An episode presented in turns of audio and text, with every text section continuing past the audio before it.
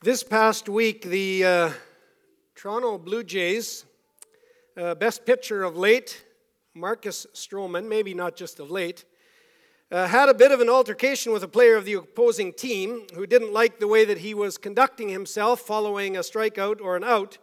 And of course, some other people jumped on board and began criticizing him also for some of the ways that he does or says things. And so on Wednesday, he tweeted, Stay true to self.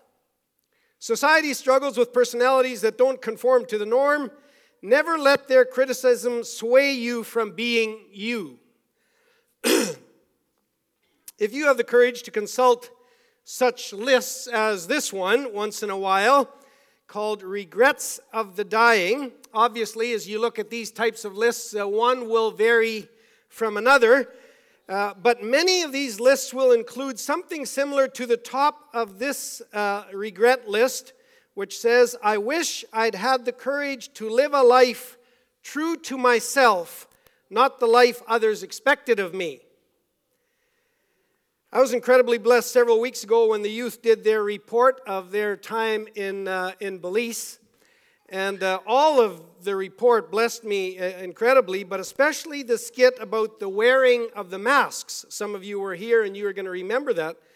Um, every time a new person came to the door, I think it was Janessa that was the main character in, uh, in that skit. Uh, every time a new person came to the door, she needed to quickly check who it was, and then she needed to quickly run to the closet or to her room and put on a suitable mask that would impress or be suitable for the person that was coming for the visit. And every time it needed to be, the mask needed to be somewhat different. We have trouble being true to self. We seem to always try to wear a mask that will impress other people, trying to be liked. That word, of course, leads us to think somewhat about social media. Now, I know that it is dangerous for an old man to try to speak about social media uh, because the danger is there that in trying to be um, up with the times, he just reveals how not up with the times he is. However, let me try just for a moment. I'm not critical of social media uh, I believe it really just reflects back to us what kind of people we actually already are. I have noticed that we have this tendency in, in as humanity, and uh, maybe especially, uh, you can debate this, maybe especially as Christian humanity, we have this tendency to try and blame all the bad things that are happening in our world right now on social media. Uh, just like the previous generation blamed everything bad on the computer and the internet, and the previous generation blamed everything bad on TV, and I'm assuming perhaps the previous generation before that blamed everything bad on the telephone. I, am not totally sure, but it seems as though we always like to find something new, some new invention, some new uh, way for us to do life. We would like to blame that for anything bad that's happening in our society or, or in our culture. And if that makes you feel good to be able to blame something, then go ahead and do that. Um, I happen to think that really all of these things are in and of themselves do not create us or make us into anything. All that they do is they reflect who we already are in our hearts. And so, in keeping with that, and in keeping with the illustrations that I already used here this morning, uh, let me just venture for a moment into the world of social media. Uh, I believe social media is an illustration, it reflects the fact that we as people tend to be obsessed with trying to win the favor of others. Generally speaking, uh, social media helps us to understand that. It's like a mirror. It helps us to see that this is how we are. And so we post something on Facebook, and then you wait and you see how many likes you are going to get. How many people will see what you posted and click on the thumbs up, like box? And then what really makes you feel good is if you post something, especially if it would be a picture of yourself or your family, and people write comments. That's the next level up from just liking something, is if somebody takes the time to write a comment about your picture or about your post, and they would say something like gorgeous or stunningly beautiful or incredible shot, and on and on and on. And the more comments you get, the better you feel. And the more likes you get, the better you feel. And the more followers you have on Instagram, the better you feel. And the more people retweet what you've already tweeted, the more important you are. And it's all set up to somehow help us to feed our need to feel like we matter and like we're important and like people like us. Now, if I'm correct that social media actually simply helps to reveal to us what is already in our hearts, then I would suggest that our world is made up of multitudes of individuals across all age ranges and all social statuses and all financial situations, and I think it's safe to say all cultures. The world is made up of people, most of whom have this huge need to be liked. And I believe it's safe to say that because of this huge universal need that we have to be liked, we have a tendency to do stuff and say things and live lives often that are not totally true to self. We put on masks for the purpose of getting the attention that we need in order to feel like we matter and are noticed and, of course, liked by others. I like telling stories. I like telling stories that people like to hear. I like it when people show me that they are impressed with my stories, whether that's at home or in social gatherings or when I am speaking to people like right now. I feel good when I think that people like my stories, and so what am I tempted to do? I'm tempted to make sure that when I share a story, people will like my story. And sometimes that means, or at least it would be helpful if we would just mix in a few minor details that may or not be 100% accurate. I'm not really lying. Don't get me. I, am not. I'm not. Well, maybe. But just not totally accurate. I mean, it could have easily been that way. Why do I do that?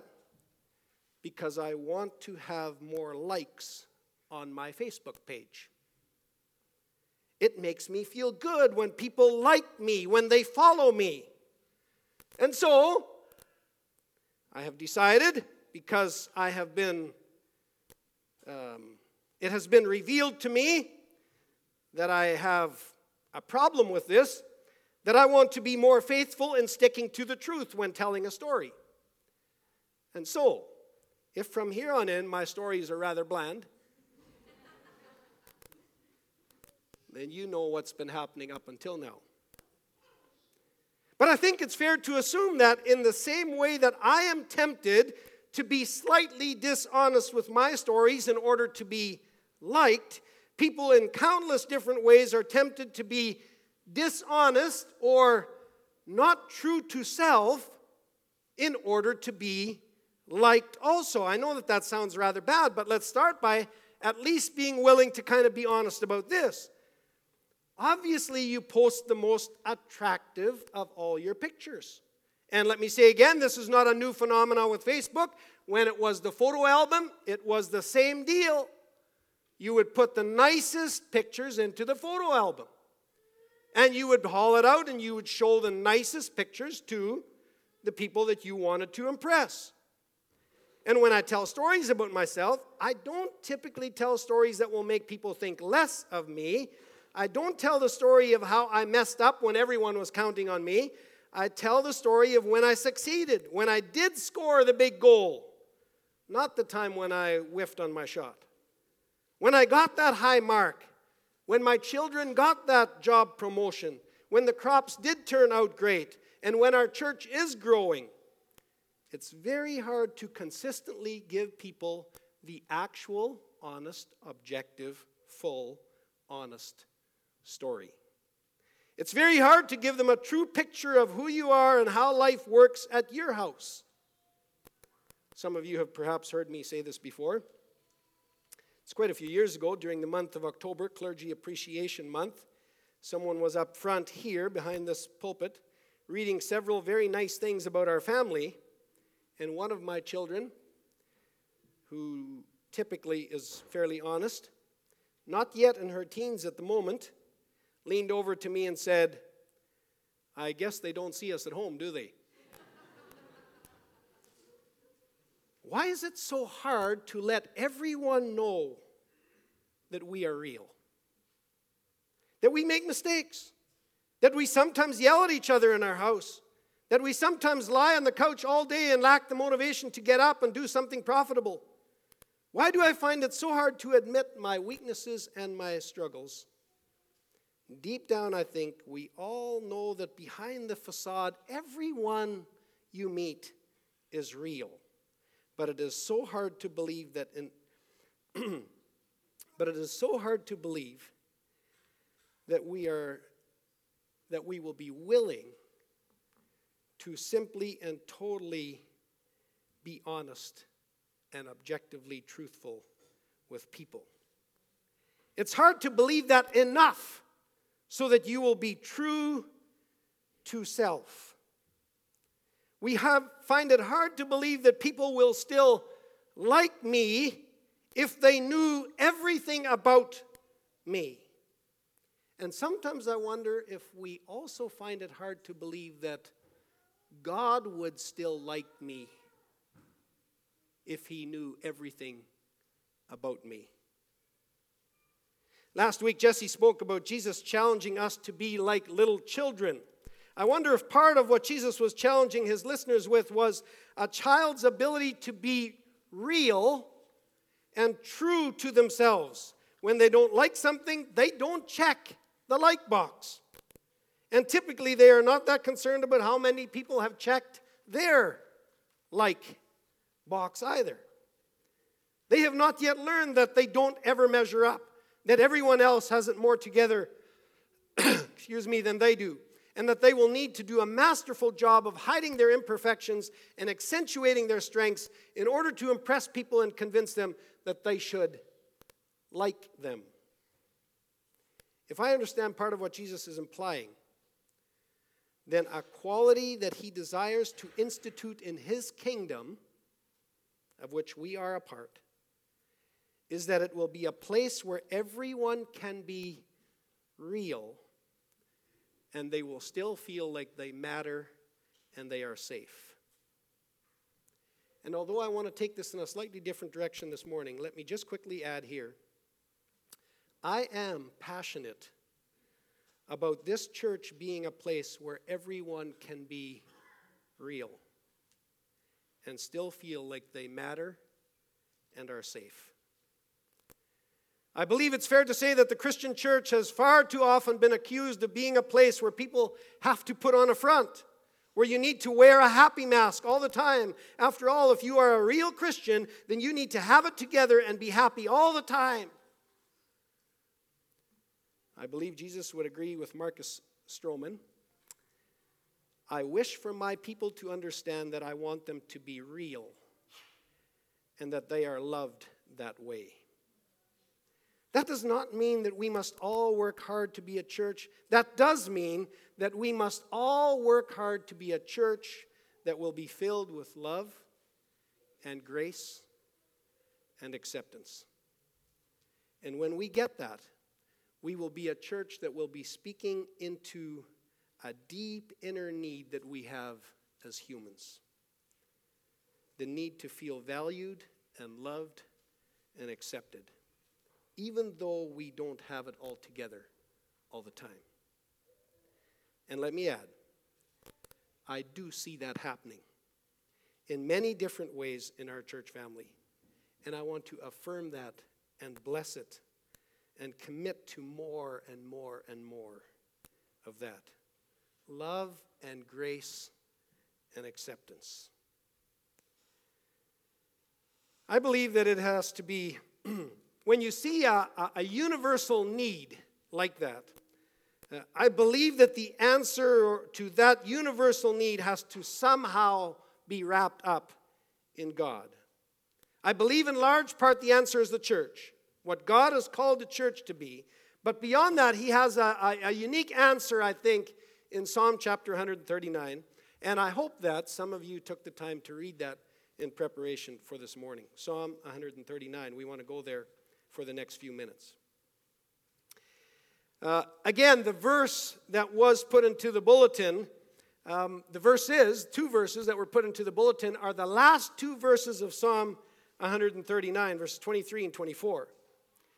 Um, sometimes, and I think this is such a case, Psalm 139, um, the last verses in a thought process actually introduce what the person wanted to be talking about or was thinking about and wanted to say from the very beginning. And so the conclusion, when somebody concludes, makes a conclusion, often it indicates what spurred him to start this thinking process in the first place. And so I believe Psalm 139 is like that. And so that's why I want to start with Psalm 139, verses 23 and 24, the last two verses of Psalm 139, because I think they indicate what is spinning around in David's head as he begins this Psalm 139 dialogue. So, Psalm 139, verses 23 and 24. Search me, O God, and know my heart. Test me and know my anxious thoughts. See if there is any offensive way in me, and lead me in the way everlasting. So, what's David's dilemma here? I, I think what David is saying is, I want to really be known. I want to find relief from my anxious thoughts. I want to get rid of the garbage in my life and focus on the things that really matter. I want to be known, we're going to focus on that word a little bit, by someone whom I can trust, where I will still be safe, even if all of me will be unveiled, all of the garbage, all of the whole truth about me, without any false facade or mask, just me and all of me. I want somebody to know me like that. And then he uses an interesting word here excuse me, even to the point of, of testing me. Now, uh, that, that word testing is, is really a word about trying to fully know everything about someone. When you have to write a test at school, the teachers want to know how much you know. When you need to do your driver's test, it's about revealing to somebody else more about yourself. They want to test you in that area to see how much, who are you really? And so when David invites God to test him, what David is inviting God to do is to check me out through and through, top to bottom, side to side, everything. I want you, God, to know everything about me. I'm opening myself up so that you can know all of me. And David is, is expressing his desire for somebody to know everything about him, yet would still not reject him. Is there somebody out there who could know everything about me, every detail, and still would not reject me? Where can I find that? That's David's question. And that's what drives him to begin writing at the beginning of Psalm 139, verses 1 to 4, well, through the whole chapter, but let's begin by reading verses 1 to 4. Where can I find somebody who's going to know everything about me but will still love me and care for me and accept me? Psalm 139, verses 1 to 4. O Lord, you have searched me and you know me. You know when I sit and when I rise. You perceive my thoughts from afar. You discern my going out and my lying down. You are familiar with all my ways. Before a word is on my tongue, you know it completely, Lord. We need to understand, though, that David is not actually giving us a little dialogue here about how incredibly smart God is. It's not at all what he's after, trying to explain theologically how smart, how much God knows. David is saying, God knows you. He takes note of you. He understands you. And here's an interesting little quality that doesn't come up in the English language necessarily, but in the original language, particularly the excellent attributes that are within you.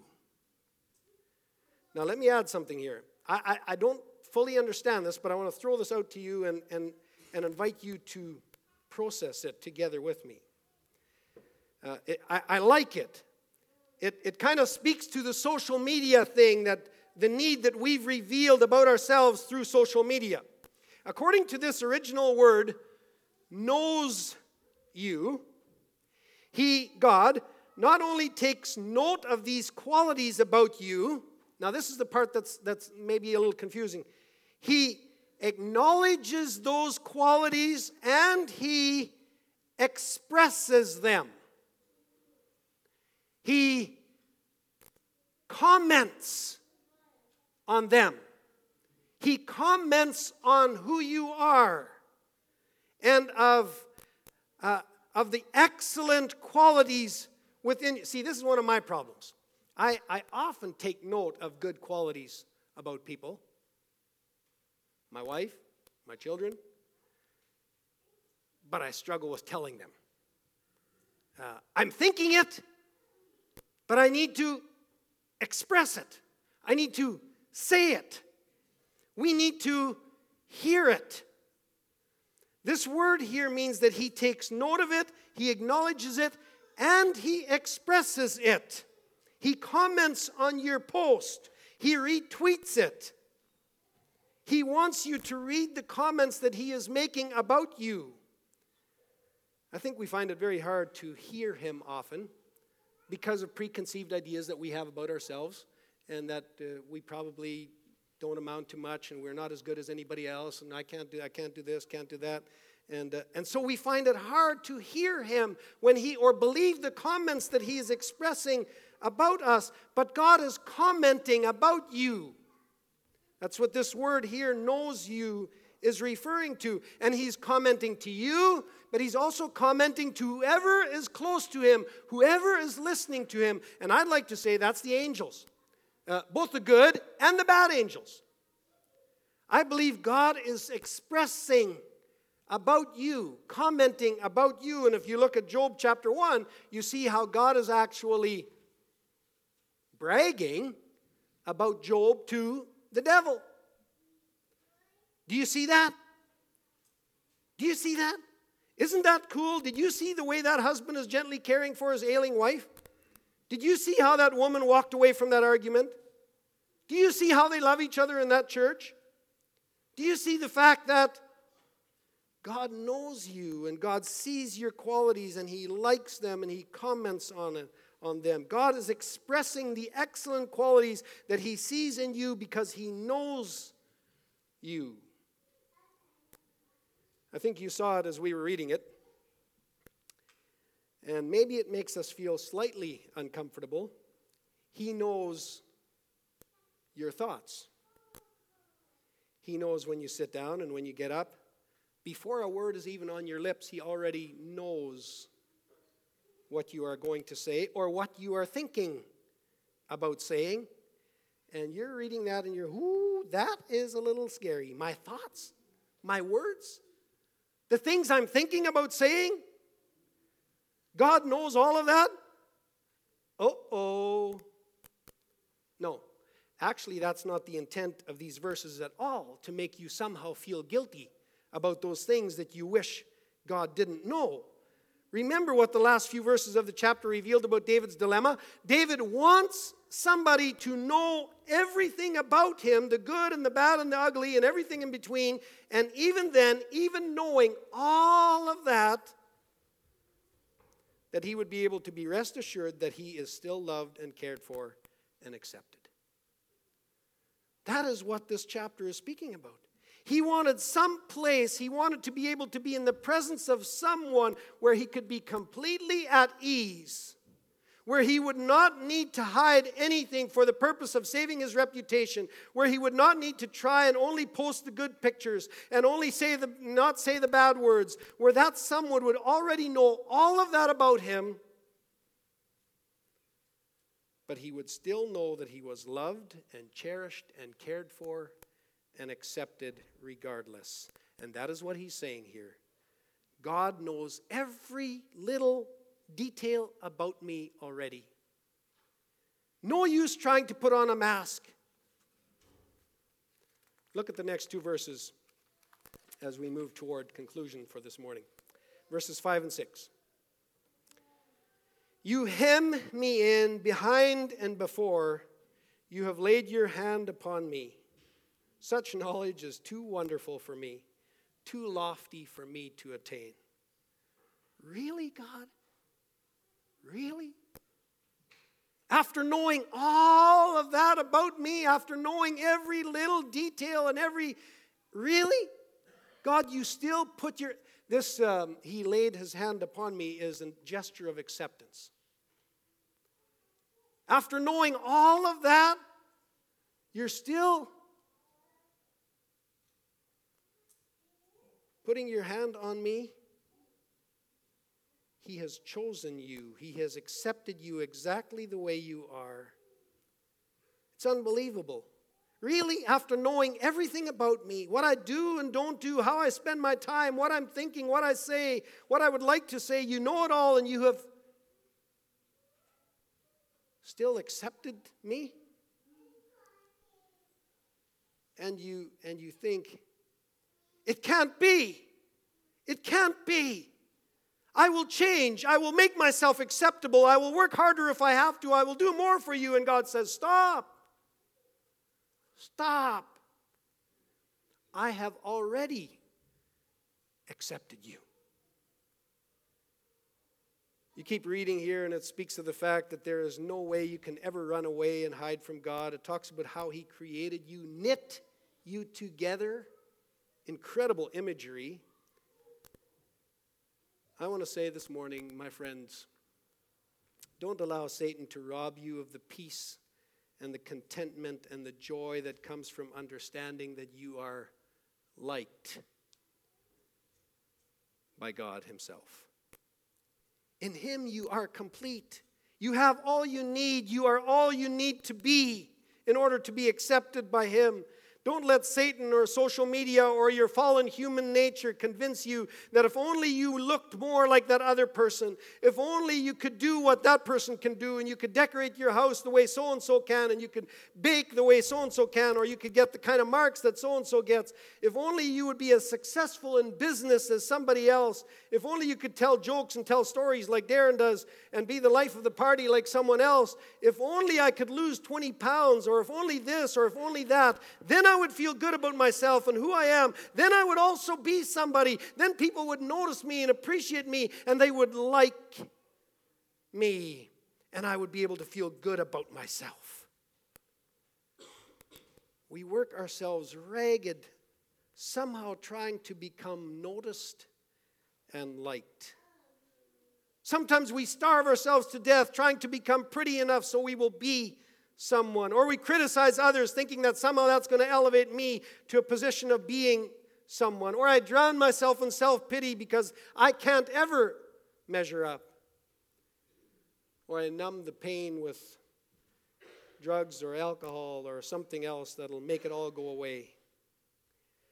And this morning I want to say the God of the universe already knows every detail about you and He loves you, and He cares for you, and He accepts you. He likes you. He retweets what you say. He comments on your posts, and He follows you. And all the other people that are sitting around you today, all the other people whom you're going to meet later this week, each and every one a cherished person in the eyes of the God of the universe. Amen.